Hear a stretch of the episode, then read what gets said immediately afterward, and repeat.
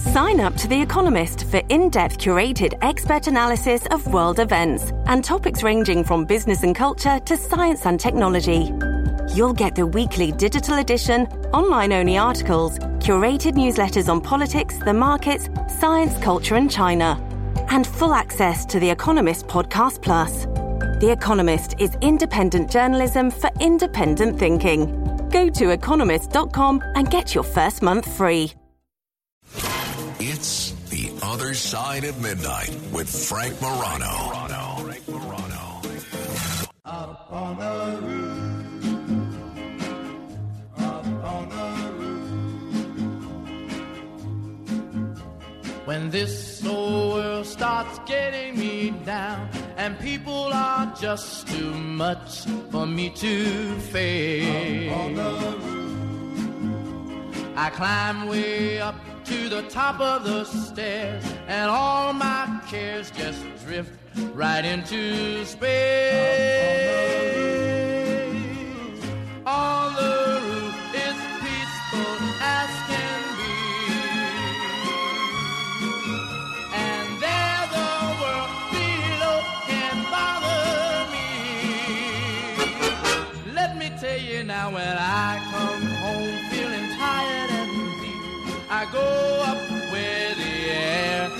Fresh and sweet. The Drifters up on the roof. Uh, we saw that uh, Barrett Strong, whose 1959 hit Money gave uh, fledgling, fledgling music entrepreneur Berry Gordy the jumpstart to his business known as Motown Records. He has uh, passed away at the age of 81. As a singer, Barrett Strong was a one hit wonder, but uh, teaming with Norman Whitfield, he wrote a string of hits for others, including Heard It Through the Grapevine and um, you know, This Magic Moment by the Drifters. And the Drifters were great. Can't beat them. All right. Um, very pleased uh, to welcome back Andrew McKenna. Andrew McKenna is a, a good friend of mine and a, a great guy besides. He is the deputy director of the National Council on Alcoholism and Drug Dependence in Westchester and the author of uh, one of the best memoirs that I've ever read, which I still recommend. It's available on Amazon. Sheer Madness. Andrew, it is great to see you. Good morning. Good morning, Frank. Great to see you, man. Uh, by the way, and uh, I understand you are in the process of uh, finishing another book. I am. I'm um, writing a book with a good friend Kenny Robinson, who I know you've met uh, in the past. I think he's been on the show, um, and it's another another memoir, and it deals with for me the prison years, Mm. and uh, we get into how Kenny and I met in prison, and what he's done since then, and what I've done. Uh, he's a true visionary, and I always tell him he's going to be in the history books, uh, you know, along with you know Martin Luther King Jr. and um, W.E.B. Du Bois, and uh, he's just amazing. He's a driven person to help a lot of people, helps a lot of people coming out of incarceration reclaim their lives. Well, that's wonderful. Uh, What's the name of that book? Is that available for pre-order yet? It's not No. available for pre-order, but uh, probably looking at a release date of um, the fall, and it's uh, we have a it's it's called Unmasked. It will be the title of the book, and it's the the working title right now. But yeah, we're really excited Great, about it. great. Well, we'll look forward to having you back when the, the book is out, and uh, Kenny also. Um, you, for people that don't know your story, and by the way, you got to get Sheer Madness. It's a wonderful book. It's by Andrew McKenna, M C K E N N A. Uh, maybe if you play your cards right, maybe we can persuade Andrew to give a copy or two away uh, today, but no promises. We'll see where that goes. But um, uh, you, Andrew, you were a Marine. You were a pre- federal prosecutor. You developed an addiction to heroin, um, and then you be- turned to crime. You became a bank robber, and then went to uh, federal prison. And your memoir, that's the subtitle, "From Federal Prosecutor to Federal Prison." Now you spend a lot of your time trying to help people that are dealing with addiction issues, or help people who may have family members that are battling addiction issues. Let me ask you about what uh, British Columbia, Canada is doing. We've got a lot of Canadian listeners. Some hear us over the radio, others listen online. They're in the midst of uh, a three year experiment with drugs. Starting today, small amounts of drugs are decriminalized, not just marijuana, which New Yorkers and New Jerseyans and Nevadans are familiar with, but this includes hard drugs like cocaine and heroin. Cannabis is already legal up there in Canada. So instead of facing criminal charges, people caught with less than two and a half grams will receive information on treatment or other resources. Drug trafficking, that's still illegal. A lot of people looking at this and wondering will this be successful? Will it uh, make the problem worse? What do you think? It's such an interesting topic to me because I remember studying this back in, in college years and years and years ago. And the biggest concern was that by legalizing it, you're almost condoning it for those who haven't um, tried drugs or you know even started with marijuana or progressed onto something else. So it's almost like the the government's um, saying it's somehow okay. It's not as dangerous as we've been telling you, and the federal government has spent over a trillion dollars since the war on drugs began, and everybody seems to claim that the war on drugs has been an utter failure. Failure. That's very popular sentiment this is what I think, and this is what I know, having um, been through addiction myself, and now you know helping people that are struggling with addiction. You you have to start somewhere with the reason why a person picks up and uses in the first place. Almost everybody I know um, is looking for a reason to escape or looking for a way to escape their emotions, their stress, their anxiety um, maybe they lost their job, lost a loved one. Grieving's a huge thing. Hopelessness, loneliness. These are the, the main uh, factors uh, for people looking to escape what they're feeling. If we were to decriminalize certain drugs and take some of the money that we've put towards enforcement um, into prevention and mental health and awareness before mental health really starts to take a tumble in one's life, if you look at you know what we're teaching people that are in kindergarten or first grade, second grade, third grade, um, helping our young people have better coping mechanisms so they can deal with the stressors of life. We know life is difficult. So if we can shift some of the funding towards prevention, um, of the of the main mental health causes that cause somebody to then go and use and escape, then maybe it could be successful.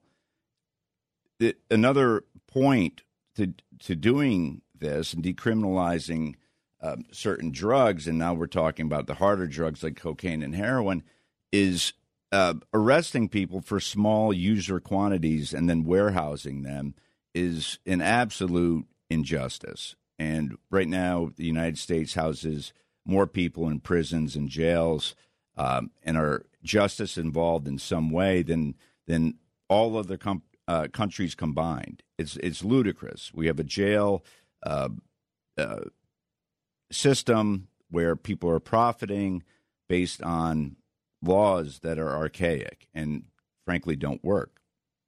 The advocates of what Canada is doing, and there are plenty in the United States as well, but the advocates of what Canada is doing, they say that addiction is a health issue and not a crime, and people who are not afraid of being punished and thrown in jail, they're um, much more likely to seek help for their addiction issues. Whereas if they're afraid that they're going to get locked up for it, they're going to be a lot less likely to seek out resources to help them. What do you say to that argument? Well, we know that someone who's in the throes of addiction, the prospect of being locked up is not a deterrent. You, you're already in the compulsion stage of addiction. My case is a perfect example. When I was robbing banks, I wasn't um, worried about going to prison. That, that that didn't stop me from doing what I was was doing at the time. But it's also it kind of goes to my first point too because at sentencing after I was caught, um, we made the argument that you know I was desperate to get money for drugs. That really wasn't the case. It, it had so much more to do with the pain that I was feeling. I was going through an awful custody battle. I couldn't seem to get any traction. I did have an injury in the Marine Corps, which got me onto uh, prescription painkillers, which is you know completely dangerous if it's not carefully watched. Thank God it, it's it is much more now than it used to be. It's still an issue, but really, I had pain between my ears, the sadness of losing my children, and um, I just couldn't seem to get any traction. I couldn't seem to get a victory. It it it really snowballs out of control at that point. So stopping the mental crisis that so many people go through on a daily basis, and we're not talking about you know major uh, psycho- or psychiatric disorders like um, schizophrenia or something that's really has to be treated with medication. We're talking about day to day stuff, Frank, stress, anxiety, depression. Uh, it can really spiral out of control. If we can start treating some of those things and teaching young people and young adults and older people as well to deal with those stressors, uh, I think will go a long way. I know that uh, Portugal tried something similar about 20 years ago in decriminalizing drugs. Do you have any idea how it's worked out for them? It's it's really fascinating because they thought that the number of drug users would go up, but it actually decreased, and it's difficult. The data that I read, they haven't been able to tie it to one particular factor. Um, I think part of it was that uh, a lot of people look at drugs and and if they haven't gotten into them yet, it, it, sort of has this allure, this unknown, this sexiness to it, and they, they want to try it. And perhaps maybe by decriminalizing it, it made it look like it's not that big of a deal. You know, there's not it's not really risque behavior, and so for the people that are motivated by that type of thing, maybe it took some of that allure away one of the things that uh, in one of the articles on what Canada is doing that I've read was that Oregon has done something like this, uh, but they've been slow to fund services. And one of the criticisms of Oregon's policy is one of the same criticisms that's now being directed towards British Columbia, which is that in order for this kind of a, a philosophy to work, decriminalization has to be paired with treatment programs and other resources like what Portugal did. But there are some folks wondering, that, concerned about just decriminalizing without funding the uptick in in treatment. I mean, is that a fair concern from where you're standing? Absolutely right, because the money has to go into treatment options for people it, typically someone uh, an addicted person and we've changed the language we don't use the word addict so much anymore it's an addicted person uh, they don't want to be addicted anymore. You know once the wheels come off the bus it's not a, a big party anymore. It's it's awful and very very difficult to get out of.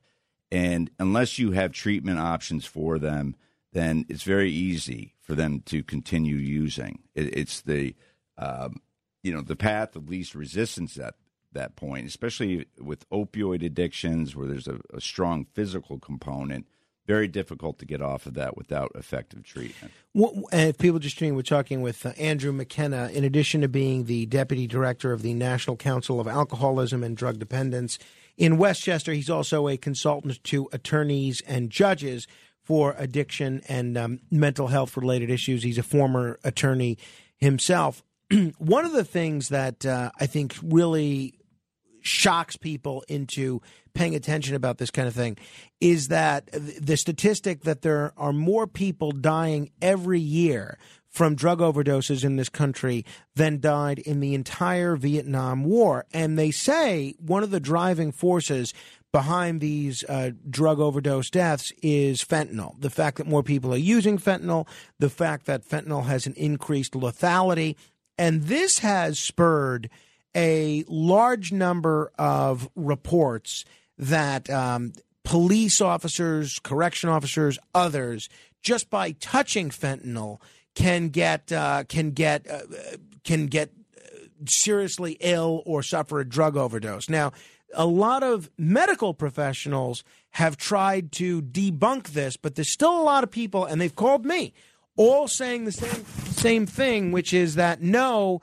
um, you can suffer from a drug overdose just by touching fentanyl, even with a glove. Based on your research, Andrew, what's accurate? Can you suffer from a drug overdose just by touching fentanyl?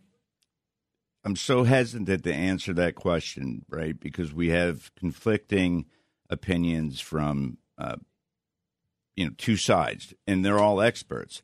My understanding, when I first heard and saw, actually, it was a YouTube video probably two years ago, but it was a YouTube video of a, of CNN or Fox or something. It was a major news network, and they were showing um, a first responder, police officer down in Florida, overdosed, and the allegation was that she touched uh, fentanyl, and um, you know it seeped into her skin through her skin, and that was and it was the cause of the overdose. I was alarmed by that, scared me. Like if I ever came upon fentanyl or somebody who had overdosed, maybe they had uh, residue on their skin mm-hmm. or something that I, you know, I could overdose too. But so until we really know definitively, the research I've read is that no, it, it, you cannot overdose that way, and that this is just something that the media has blown up, and we know that in, in many cases fear sells, and so they kept pumping it and pumping it. the The problem with this is that it's deterring people from helping someone who is in the in the throes of an overdose or even appears to have overdosed. It could be a heart attack. It could be have nothing to do with drugs at all, but they don't want to go near the person. And so this fear is is really dangerous and it could cost a lot of lives just based on that alone. So uh, but the the Reader's Digest version is you're not ready to answer my question is if you're a police officer or a correction officer and you touch fentanyl uh, for a short amount of time, you're not ready to take a position on whether you can suffer a drug overdose from that. I'll say this the International Journal of Drug Policy, which is a legitimate research based um, foundation, they did a meta study and they looked at thousands of these cases, reviewed thousands of cases where it was suggested that a first responder overdosed simply by touching fentanyl and they pretty much debunked all those cases, all those allegations. Let me ask you about this. This was a conversation on the Cats at Night show yesterday. Great, great interview overall with uh, Derek Maltz, who was a uh, DE agent. He's now retired, but he's on television a lot. He's on radio a lot. He does, like yourself, a lot of work in the uh, drug addiction advocacy area and he was talking with their whole panel of people, including Craig Eaton, who uh, I think you probably met. He's an attorney. He's a friend of mine as well. He's been on this show. And Craig was raising some concerns about marijuana now that it's legal in New York, now that it's legal in New Jersey, now that it's legal in Nevada, seemingly everywhere it's legal, that the possibility of it leading to harder drugs and greater drug addiction. Here's a portion of the conversation between Craig Eaton and retired DEA agent Derek Maltz. This is Craig Eaton. My, my, uncle was in the DEA for many, many years, and he used to tell us as we were kids they can never they can never make pot legal because pot leads to cocaine, leads to crack, leads to heroin, leads to other drugs. Do you agree with that? Yeah, and I'll tell you really what's going on now, Craig. Great, great point. Uh, you know, historically, you know, nobody thought smoking a joint was that big of a deal. Now the THC is so high there's studies coming out everywhere that it's causing psychosis, schizophrenia, it's causing depression, anxiety. And guess what happens to a kid in high school that's depressed and is anxious? He goes out and tries to find Xanax. And the Xanax is killing him because it's deadly fentanyl. Because you need so something stronger. You you got to keep you got to keep looking for things stronger because the pot isn't yes. working anymore, and then the cocaine yes. isn't working anymore. So you got to go to crack. But it, it's crazy where we're going in this country. You know, I, uh, I I like Craig a lot, and a smart guy, and sure. a great attorney, and a friend of mine. I found that um, that line of questioning or that line of uh, concern regarding marijuana I, I, that took me aback, and I did disagree with it. I, have never smoked marijuana, but I think I'm the only person in my family and the only friend of mine, uh, the, you know, the only person in my peer group that has never smoked marijuana. Everyone I know has has at least tried marijuana, and none of them, almost none of them, went on to harder drugs like the ones that Derek and Craig were talking about. Now that marijuana is legal eh, almost anywhere you can hear our voice what do you think about the concerns that those guys are raising about marijuana being a gateway drug and leading to harder harder substances?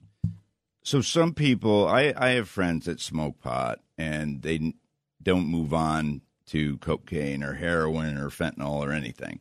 Um, they enjoy achieving an altered state of mind. Instead of a couple glasses of wine or some scotch or something, they'll smoke a little bit of pot. And they're completely content with that. Their lives are generally in order and they're just moving along and, and doing okay with it.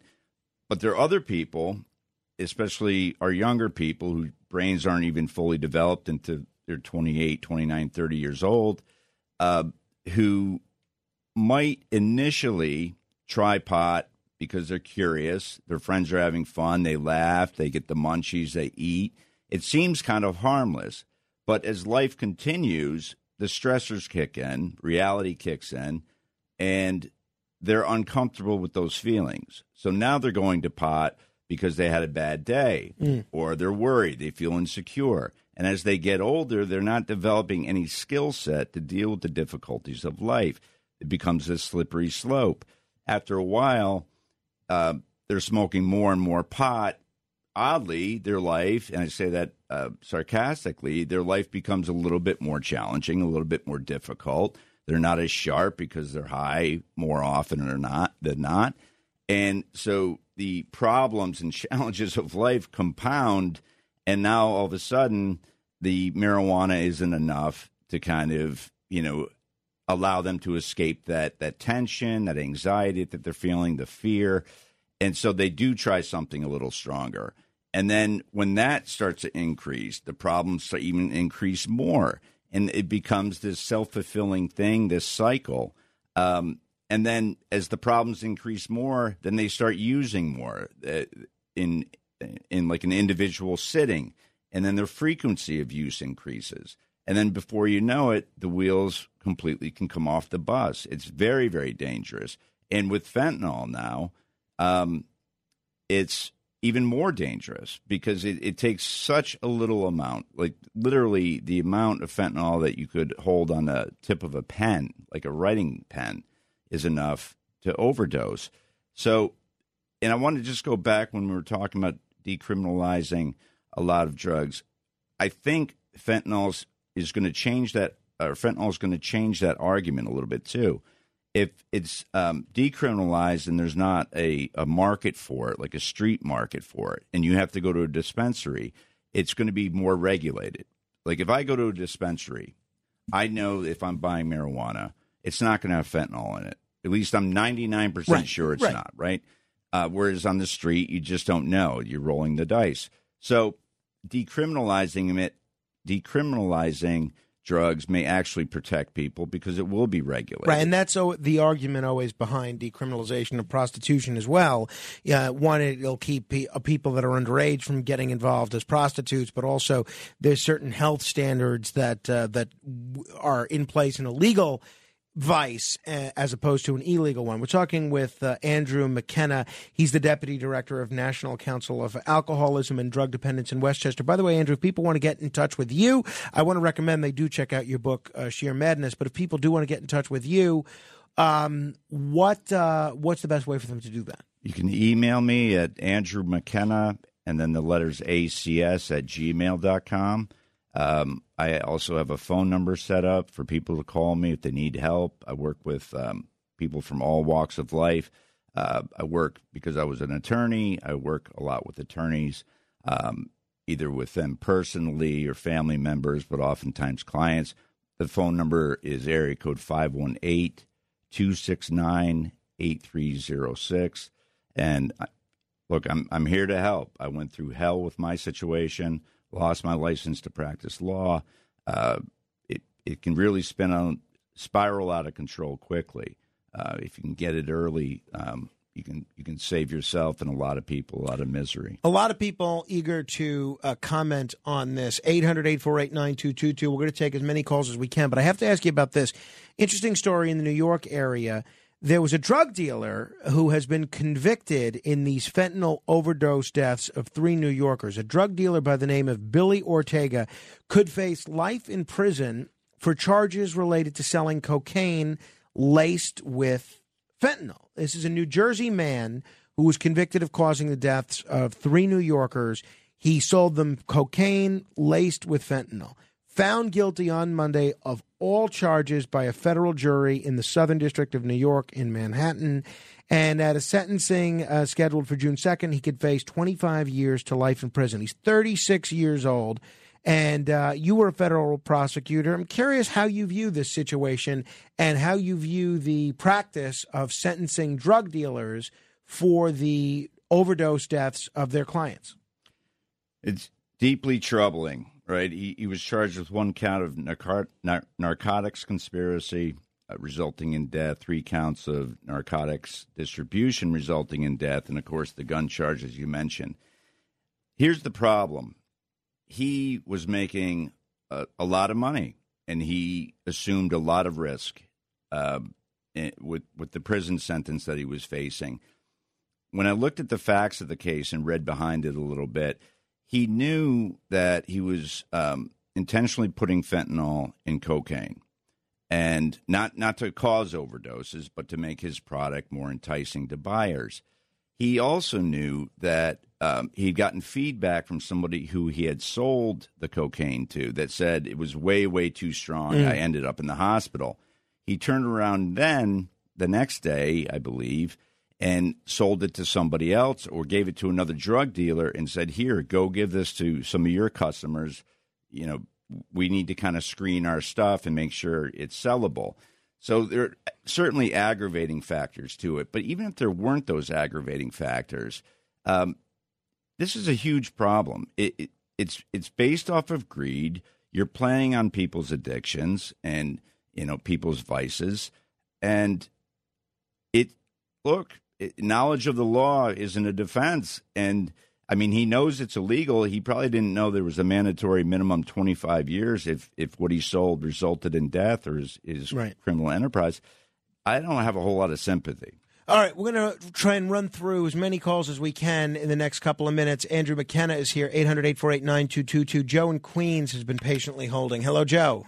Yeah, hi, Andrew. You got a great speaking voice, by the way. Um, Thanks. What I wanted to ask is. Uh, you know, with financial crimes ordered drugs, you might have a job, say an accountant, or work on Wall Street, or do arbitrations where there's the, a built-in opportunity for some graft or or uh, fraud versus going out of that venue and looking for it. And the same with maybe drugs. Maybe you have some friends that use them, or do you look elsewhere? You know, do you see a difference in that type of uh, addiction? I really don't. I really don't because we could say, well, they're different because it's money and the person needs more money to, you know, pay bills or they got behind in something, so they're they're tempted that way. That could be true, but there's also some element to doing something and they're getting some sort of rush from it. It's almost like problem gamblers. It's it's a very difficult addiction to treat because there's almost as much of a rush, that enticing feeling that, that keeps someone to continue to do it, whether they win or lose. Some people are gamblers actually are just as addicted to losing as they are winning. It, it's it's a very very difficult addiction to treat, as I mentioned. So in that case, I, I could see it go both ways, uh, and it's absolutely a temptation. Um, you know, uh, stick around a couple of minutes if you don't mind, Andrew. Those sure. of you that are holding Bobby, Paul, and whomever else, we'll uh, get back to you in a minute. We're going to continue with Andrew McKenna at 800 848 9222. Straight ahead. The other side of midnight. It's Other Side of Midnight with Frank Morano.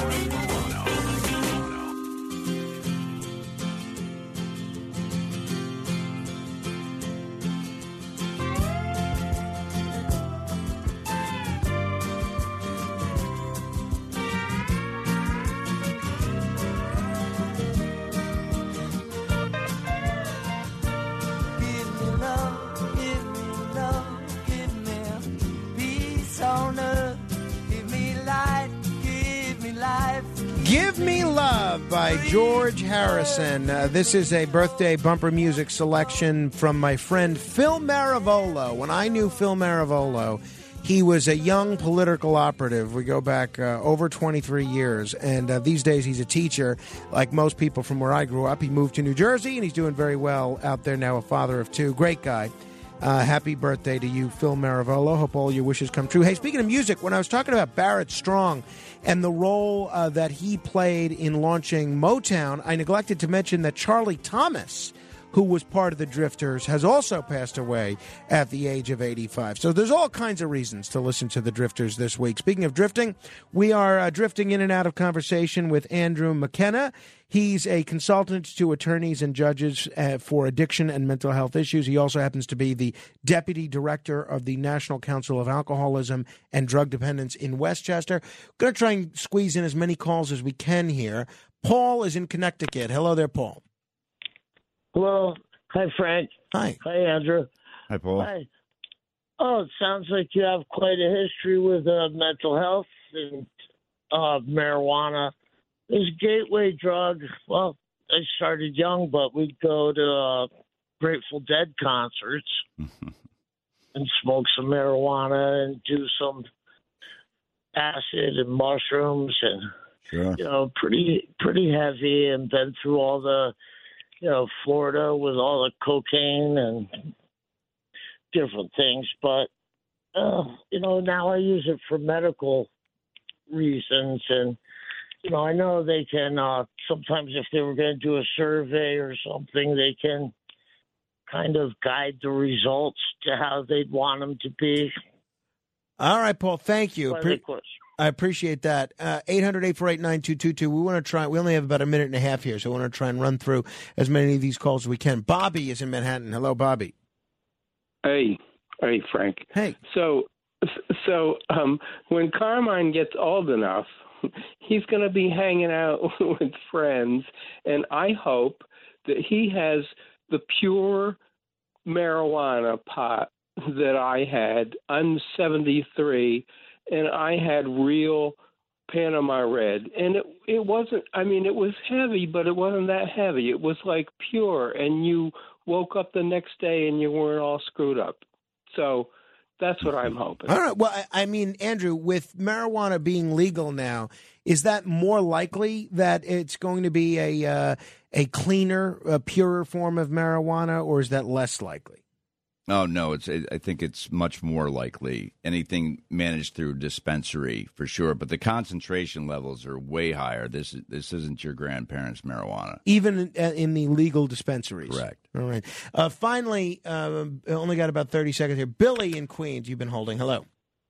What if they make cocaine legal and then they people want to where we're having fentanyl in it because it'd be like buying a pack of cigarettes from the government. Well, I think that's kind of the point Andrew was raising, right? I mean, that's one of the things that comes with decriminalization is there's a certain expectations of of non-lethality, right? Absolutely right. And I'll say one other thing: there's many people out there, active drug users, that want fentanyl in their cocaine, and they also throw in a little bit of heroin. Andrew McKenna, uh, check him out. Uh, get the book Sheer Madness. It is the most interesting memoir that I've probably ever read. It's available on Amazon. M C K E N N A. Until next hour, your influence counts. Make sure you use it.